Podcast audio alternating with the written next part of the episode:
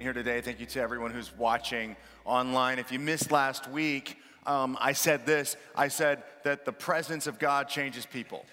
The presence of God changes people. And we talked about that image that's on the graphic of the Moses statue and how when he came down from the mountain, Michelangelo had read an interpretation that said he had horns on his face, but really what had happened is his face was radiant and his face was glowing. And when you get in the presence of God or you are in the presence of God, you will be changed. You will be changed. It will change you.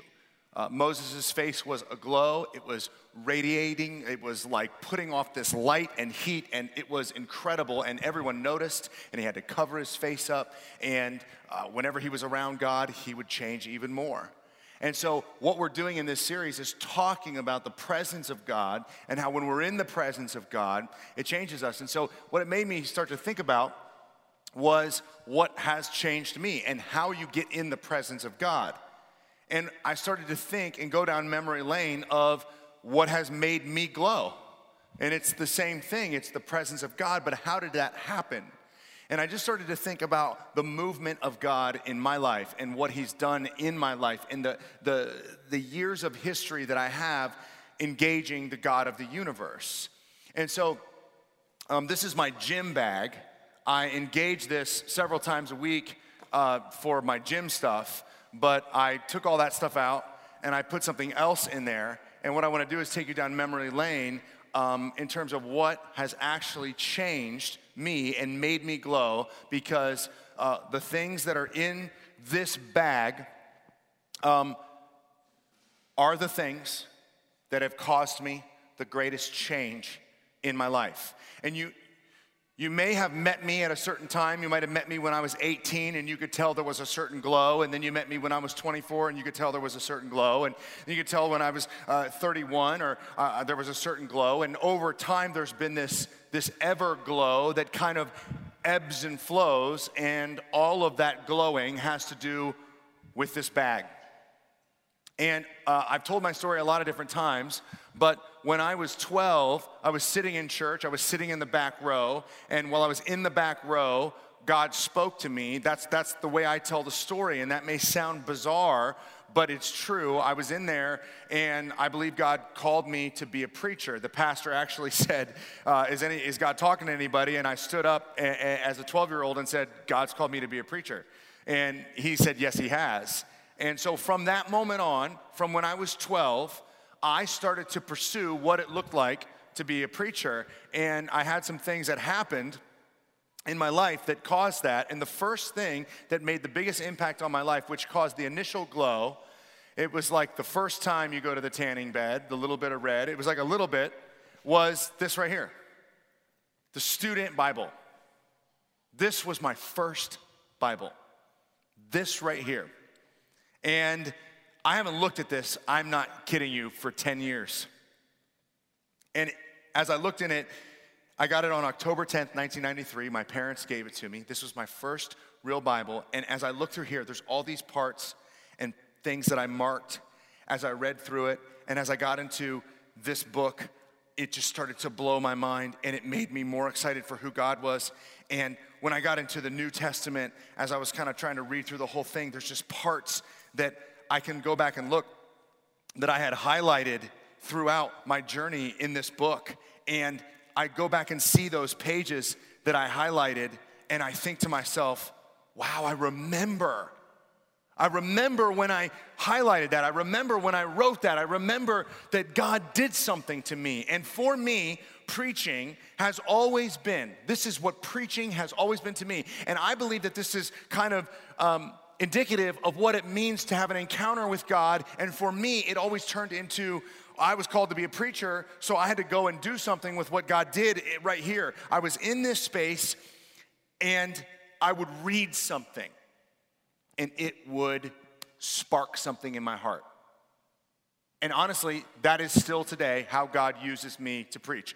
I read something, something jumps in me, something moves in my chest. I get excited. I want to say, I do. It's like that, literally. I just want to lurch, lurch at you. I stand on the edge of the stage because I see it and I go, What? And as I read through this book, I got to those parts um, in Acts where I think Peter is preaching in a, in a house church and he, he's preaching through the night and a little a kid is sitting in the window you know this story and the kid falls out of the window and dies and i read that and i thought whoa i better get better at preaching and I, so I continued to study the scriptures, and he, he goes and raises him from the dead because he had some JC power at the time. But this book, this book, reading this book, opening this book, spending time in this book right here changed my life. Changed my life forever. This one.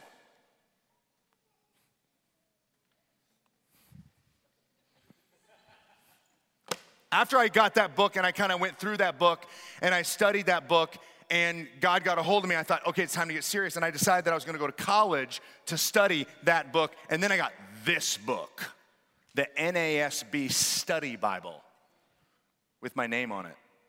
It says Joel in leather. It's a leather bound book. It smells of rich leather. I'm sorry.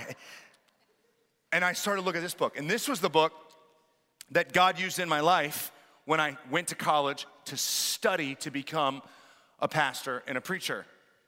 And I have parts in this book that I outlined that I, I read these things and, and it, it, it just blows my mind the things that I read and the things that I saw back then. Nehemiah, I was reading in Nehemiah and I underlined these, these certain verses and, and right here, even just right now, Nehemiah, the first page, I, I, I outlined the word reproach. And then over here, I, I, wrote the word reproach and, and I connected these verses together. And I, I remember in Nehemiah, just, just while I'm sitting here talking to you, that Nehemiah does something when he prays for the nation of Israel because the walls are burning. And he prays not, a, not just a specific personal prayer, but he actually prays a corporate prayer to ask for the, the, the forgiveness of sins for the entire nation of Israel. And I remember that, that as I was learning what that meant, that it was my job to not just pray for my personal like saving and changing and, and renewal, but to pray for the whole world that I lived in.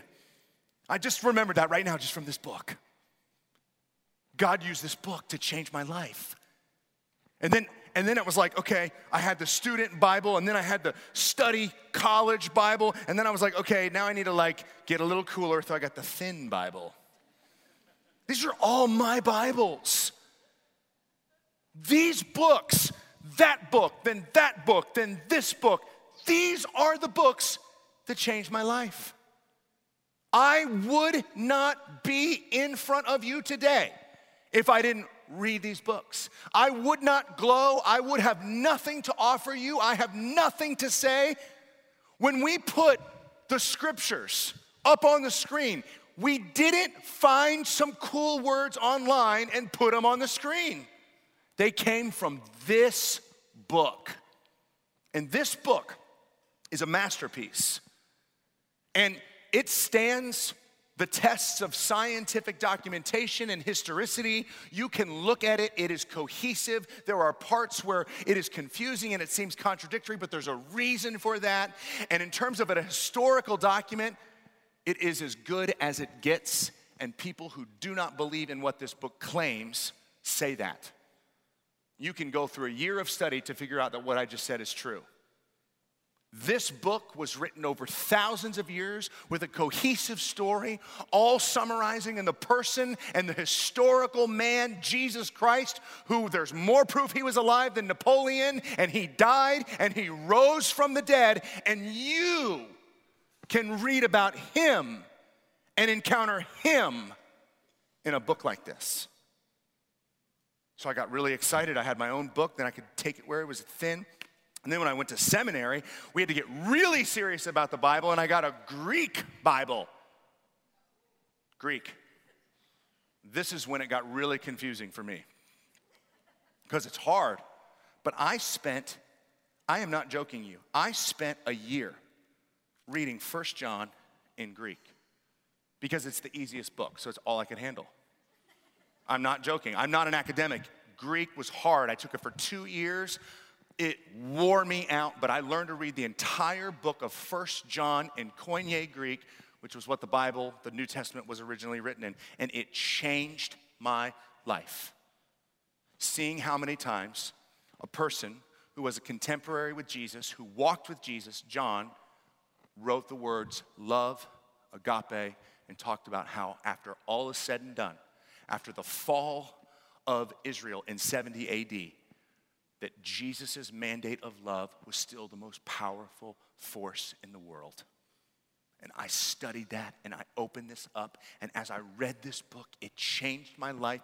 It changed the way I look. It changed the way I act. It changed the way I think. Now, what you have to understand I mean, I went through all these different seasons and then I went on to like cool little miniature snap Bible. I mean, these are my Bibles. I'm missing one. I had a new King James version because that was cool for a little bit. I'm serious. I had all different kinds and I studied these. And what you need to understand and what I want to, to, to share with our church today is that this is what leads our church. This book. I did not write this book. I am studying this book still. It is very difficult to figure out. But this is called God's holy word. And we believe that through the process of God's divine re- revelation over time, that He orchestrated His word in this book. And so when you ask the church, why do you think that? What do you say? What do you mean? Why are you that way? We are humbly submitting ourselves to this revelation that in our mind carries so much weight with one major anchor outside of other very strong historical anchors. The person and the claims of Jesus Christ make this book very powerful. Very, very powerful. Everything we do, how we lead, what we think, it comes from something that we are humbly trying to follow and lead through in this book. And I am here today to make a change for 514 Church a change from this day forward, and that is that we are going to carry these books all the time. You're gonna bring one to church. And if you don't bring one, you're not allowed in. No. If you don't bring one, that's okay. We'll give you one. We'll help you buy one. If you can't afford one, we will buy you one. We will give it to you, and we will not shame you if you don't have one. But I, and you can hold me accountable, am going to carry this book while I'm in this building and while I'm in our new building from this day forward. Because people need to understand that we are servants of a living God and that we read about who He is and what He has to say and we engage Him right here. And listen, this morning, I did it different. You see, for so long at our church, we've put the, the words up on the screen, and we're still gonna do that, and that's fine. It's good. But there's a difference when you go and you look on the internet and you look at your application for the Bible because you look at it on your phone. Now, let me just pull out my phone. When I am looking at the scriptures on this, it's fine. It's still God's word. I don't think it's you know, I think it's amoral. I don't think it's good or bad. It can be bad. Technology can, can is really amoral. It can magnify the best and the worst of humanity. Steve or uh, uh, Tim Cook said that, the CEO of Apple. He said that technology is amoral. It magnifies the good and the bad of humanity. So th- this is not the devil. This is not like evil. It can be used for good or bad. Here's the problem with me spending most of my time on technology while I engage God. This is a distraction. This distracts me, and it distracts you too.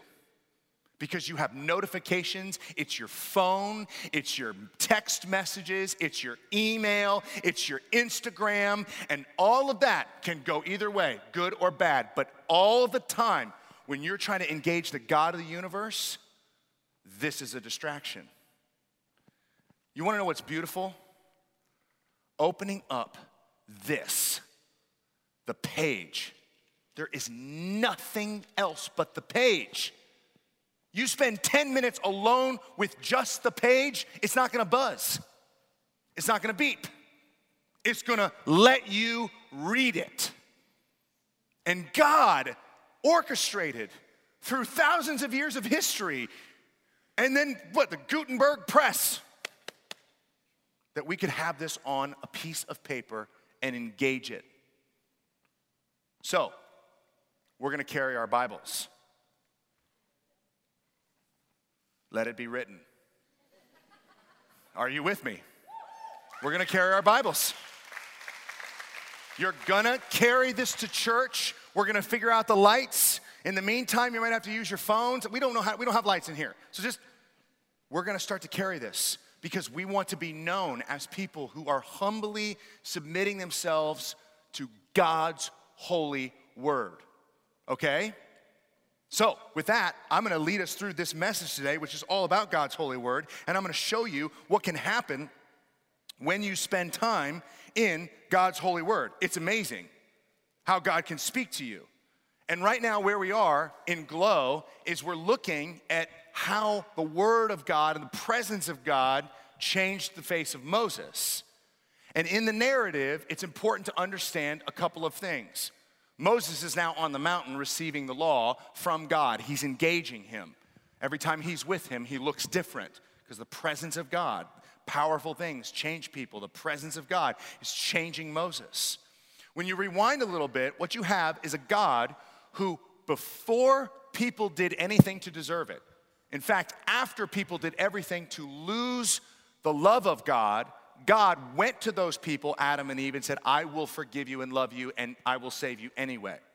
Then he called a man Abraham, and he said, I will use you, even though you are no one from nowhere, and I will use you to build a nation, and you will be my nation, and I will bless you, and you will be my people, regardless of what you do. And Abraham went on and lied, and Abraham did all kinds of stuff he shouldn't have done, and God stayed with him. He made a covenant that wasn't about Abraham's behavior, it was about God's promise to bless the world through him despite his brokenness. That nation, the kids, the, the children of Abraham, they, they, they grew, they multiplied, they became a whole nation of people, and they ended up in slavery in Egypt, and then God used a man named Moses who was just picked out of a desert. He was a guy who was a murderer, and he had ended up being thrown out of kind of the kingdom of Egypt, and he was in the desert, and he was an Israelite, and God swooned him. Actually, used a, a bush on fire in the middle of the desert as if to say, You, Moses, I want you. Moses was a murderer, and God swooned him like a husband does his future bride. I want you to be my spokesman. I want you to be my leader. Moses was a murderer. He had no right to represent God, but God picked him anyway. He said, I love you, and I'm gonna use you. And then he said, You're gonna go and you're gonna help lead the people out of this slave driven society in Egypt. And God did miracles, which you can read about, which you should read about. And then He brought them out through the Red Sea, which is the most monumental moment in the history of Israel. And God used Moses. And then when they got through the Red Sea, the armies of Egypt were covered in water after they went through.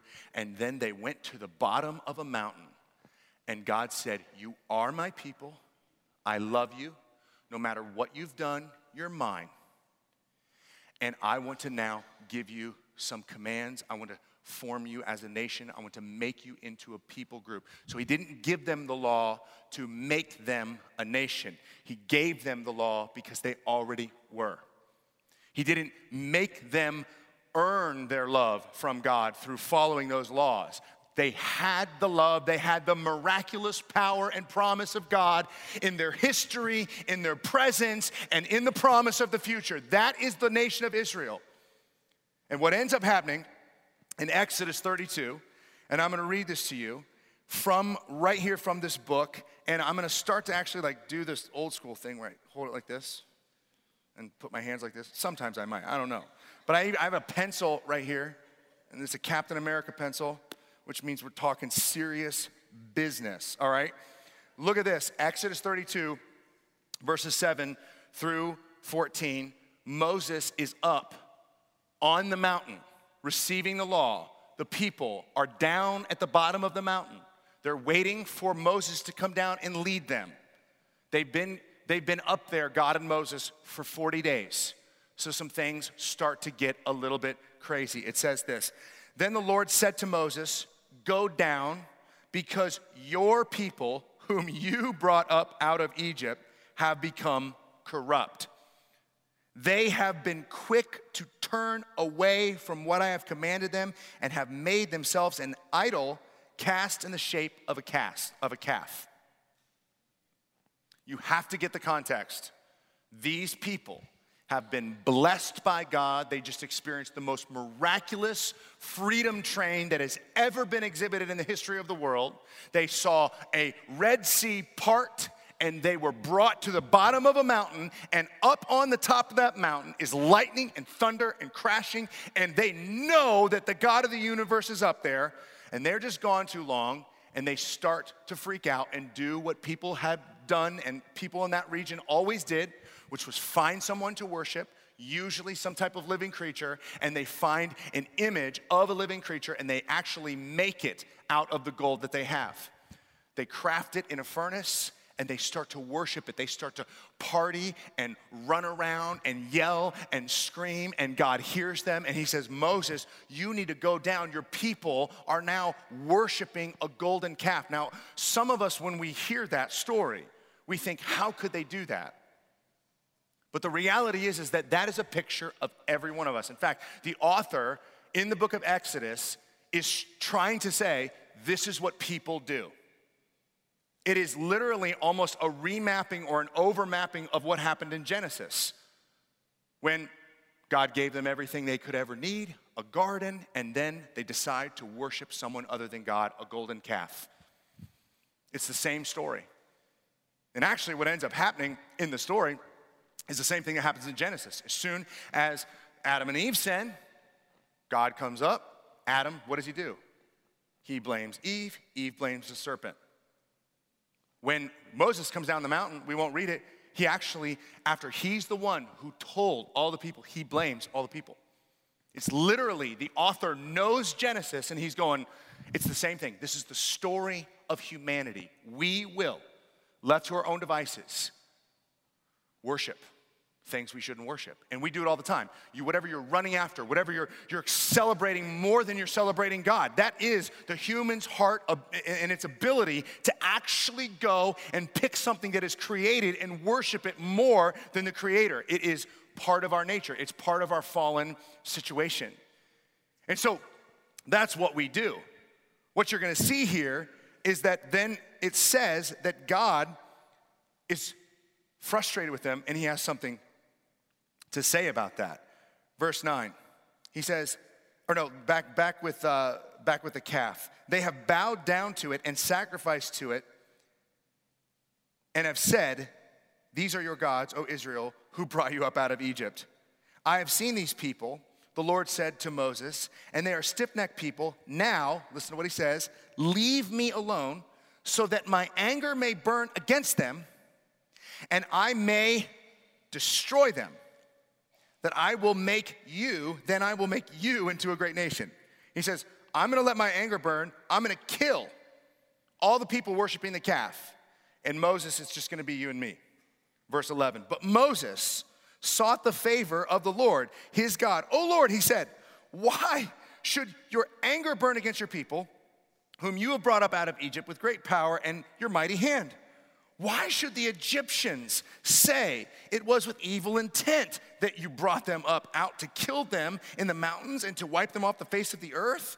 Turn from your fierce anger, relent, and do not bring disaster on your people. Remember your servants Abraham, Isaac, and Israel, to whom you have swore by your own self, I will make your descendants as numerous as the stars in the sky, and I will give your descendants all this land. I promise them, and it will be their inheritance forever Verse 14 Then the Lord relented and did not bring on his people the disaster that he threatened. So here's the deal they start worshiping a golden calf.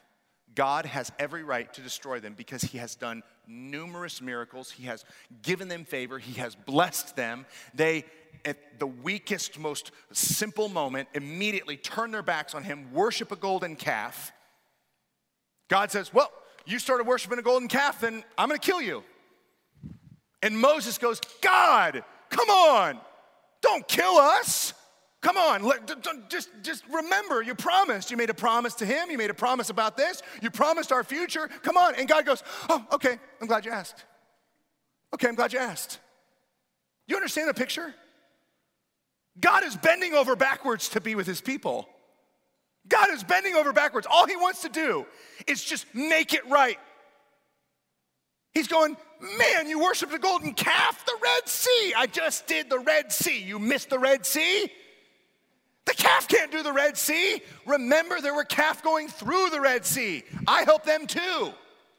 You're worshiping one of them? Were it not for me, the calf would have been dead too. You're worshiping one of them? Don't do this. Don't. And Moses goes, I'm sorry. We won't. Don't kill us. And God goes, Oh, okay. It's kind of like the like Jerry Maguire moment of the Bible. It's like, he's like, oh, I'm gonna kill you. You worship a golden calf. And then Moses is like, come on, don't you remember? Please, you made a promise to Abraham and Isaac and Israel, and you did this and the slaves, blah, blah, blah, blah, blah. And God's like, you had me at, come on. Or you had me at hello. You had me at hello, okay? It doesn't take much. Why doesn't it take much? Why doesn't it take much for Moses to argue with God and say, don't kill us? Why? Because God is crazy about us. And He wants to be with us. And He wants to bring His presence to us. And we will not always move into His presence like we should. But He has done everything He can and more to bend over backwards so that He can be with you. So it keeps going on. Look at verse chapter 33, verse 3 after he says, Okay, I won't kill you, he's still in this process of teaching them a lesson. Verse 3 he says, Go up, talking to Moses, to the land flowing with milk and honey. That's the promised land. And he says this, But I will not go with you because you are stiff necked people, and I might destroy you on the way. we hear that and we go, Man, isn't God like mean? Context tells you no. He's the most gracious, loving God in the world. He's sending a message. He's going, you guys did this. I was gonna kill you. You asked me once. I don't wanna kill you. I want a relationship with you. I want this to be good. I wanna be proximate. I want my presence to change you. I want you guys to be my people, my holy priesthood, a nation of priests. That's what I want you to be. The representatives, the oracle, the doorway to the God of the universe. I want you to be that, live that, and I'll do everything I can. And you worship a golden calf. I'm gonna kill you. God, please don't kill us. Okay, I won't. I want this to work. So go to the land of uh, uh, milk and honey and just go. And I'm not going to stay with you. I won't go with you because if I go with you, you're going to do a bunch of stuff and I'm probably going to want to kill you again. And then look what it says, verse 12. Moses said to the Lord, You have been telling me, lead these people, but you have not let me know who you will send with me. You have said, I know you by name, and you have found favor with me. If you are pleased with me, teach me your ways, so I may know you and continue to find favor with you. Remember that this nation is your people. Verse 14. Then the Lord replied, My presence will go with you, and I will give you rest. What? That's it? I'm not gonna go with you because I might destroy you. Wait a minute.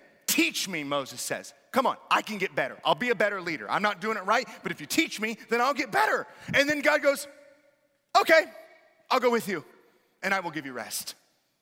What does this say? God wants to be with his people. He's doing everything he can to be with his people. He's changing his own rules to be with his people.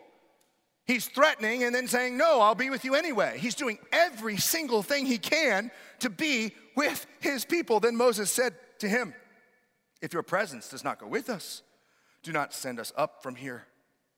How will anyone know that you are pleased with me and with your people unless you go with us? What else will distinguish me from your people, from all the other people on the face of the earth? Verse 17 And the Lord said to Moses, I will do everything you have asked because I am pleased with you and I know your name. I will do everything that you have asked. I will do everything that you have asked. This is a God, this is a Christian God of a cross. This is a God who says, I will go with you. I will die for you. I'll bend over backwards. I'll do everything I can so that we can mend the broken relationship. And here's the thing that we need to understand is that when we're in his presence and he's doing everything he can to get you right here in this book where you read about him, you experience him, when you're in his presence, he changes you. He changes you. We all have to recognize that we need change.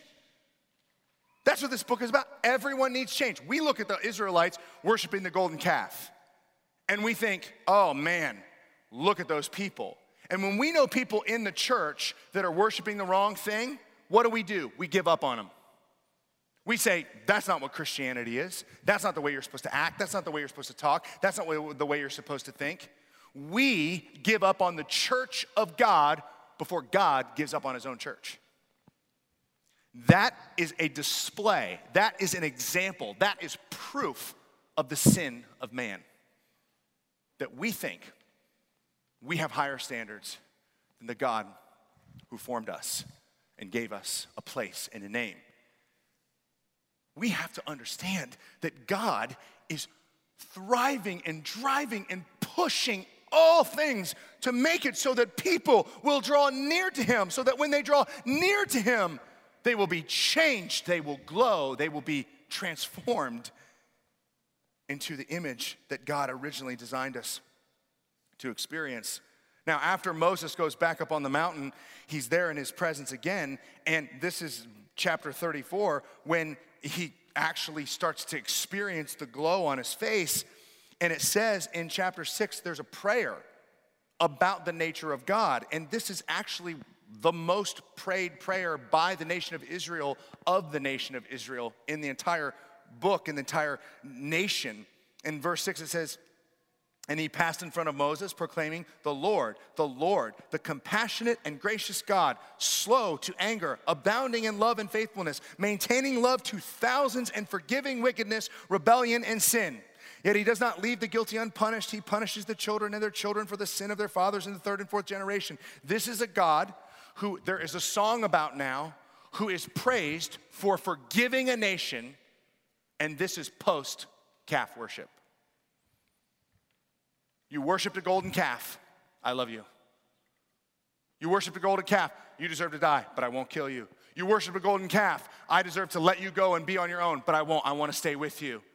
I am slow. I want to be with you. I want you to come into my presence. I want to have a relationship with you. I want to be with you. And in fact, the rest of this book, if you look 33, 34, chapter 35, chapter 36, is all about the construction of this the tabernacle, which the tabernacle is the entire point of the latter chapters of the book of Exodus because what God is trying to say to his people is, I will deliver you out of slavery, I will give you my law, I will persist through your brokenness, and I will ask you to build a mini cosmos like I made the world, the actual cosmos, the, the heavens and the stars. I made all that, and then it got messed up. If you could just make a mini cosmos, this little tabernacle, then I will, when it's made, I will move in Exodus chapter 40, the last verses, God comes down off of the mountain,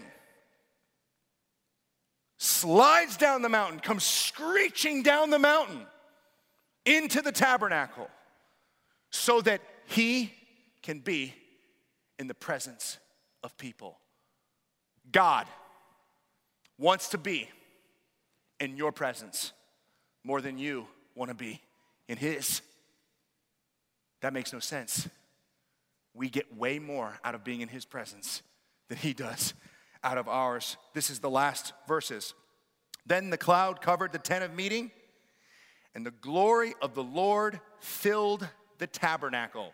That is the same thing as saying, and God left Mount Sinai and slid down the mountain into the tabernacle and said, Now I'm gonna be with you. You can take this tent, you can move it around, I will be with you. I am a mobile God. I wanna be next to you, with you, talk to you, accessible to you. I want a relationship with you. I will stay with you even if you turn your back on me. When I get angry, I will be slow to anger. I want to have a relationship with you. I will forgive you. I am merciful, and I want this to work out. That is the God of the Bible. He wants it to work out. God is doing everything He can to get you right here, right in this book, right in His presence, because He knows when you get there, you'll be changed. And it's the thing we need the most. It's love. It's love. In all the travels of the Israelites, whenever the cloud lifted from above the tabernacle, they would set out. But if the cloud did not lift, they did not set out until the day it lifted.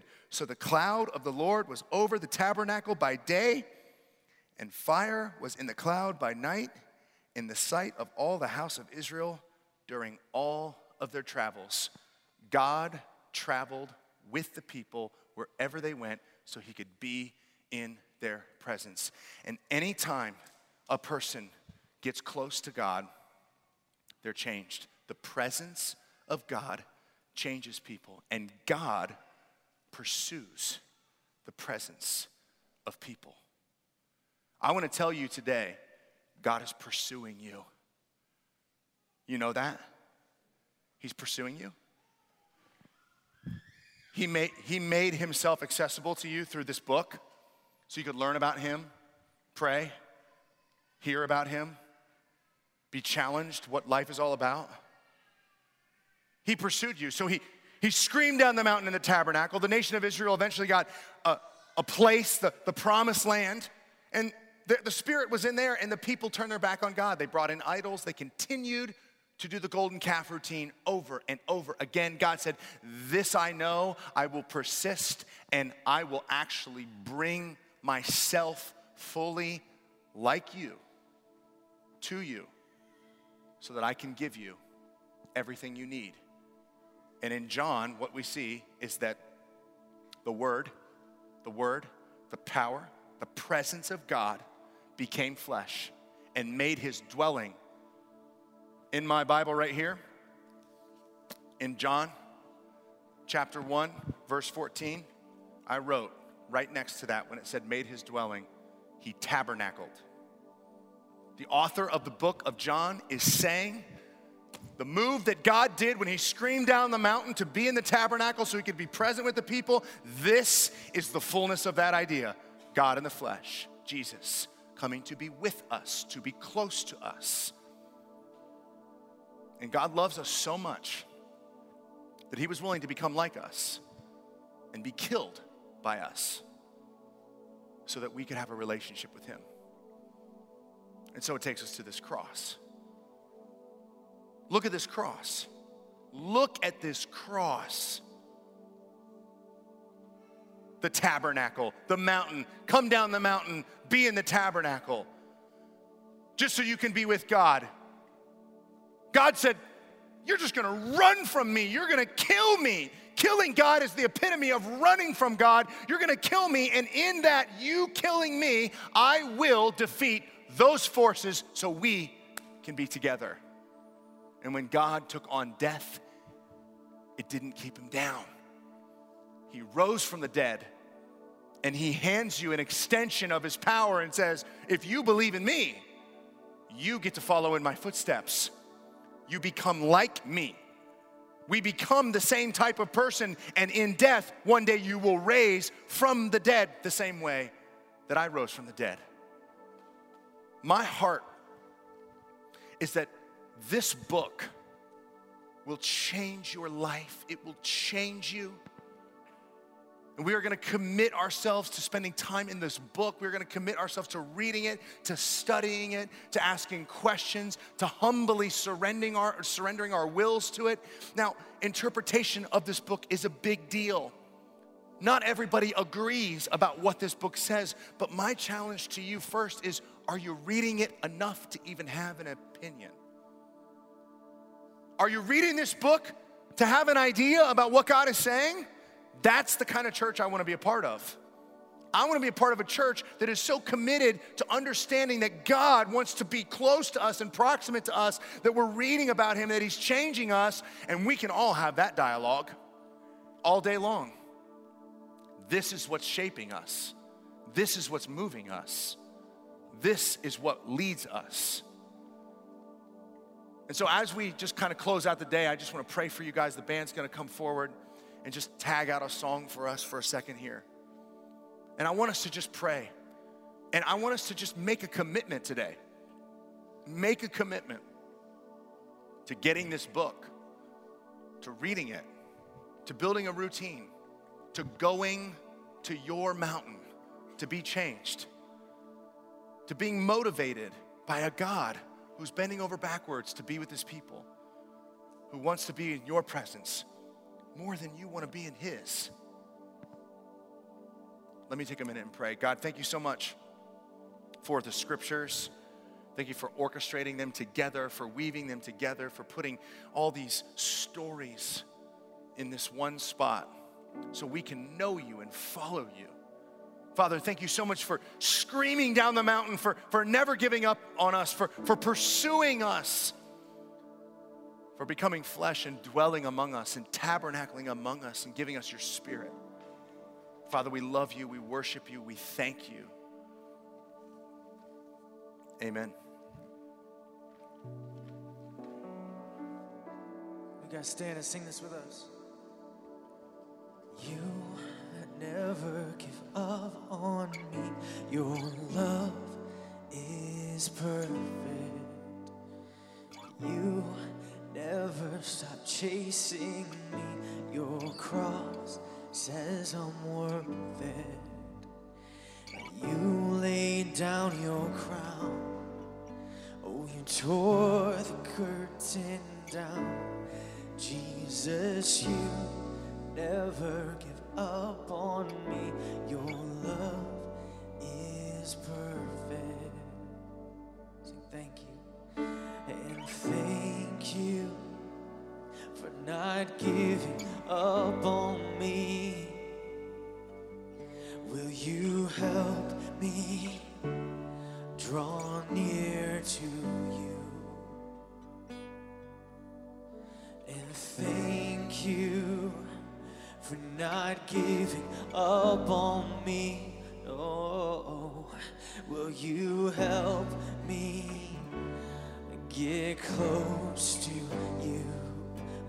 Again. Thank you.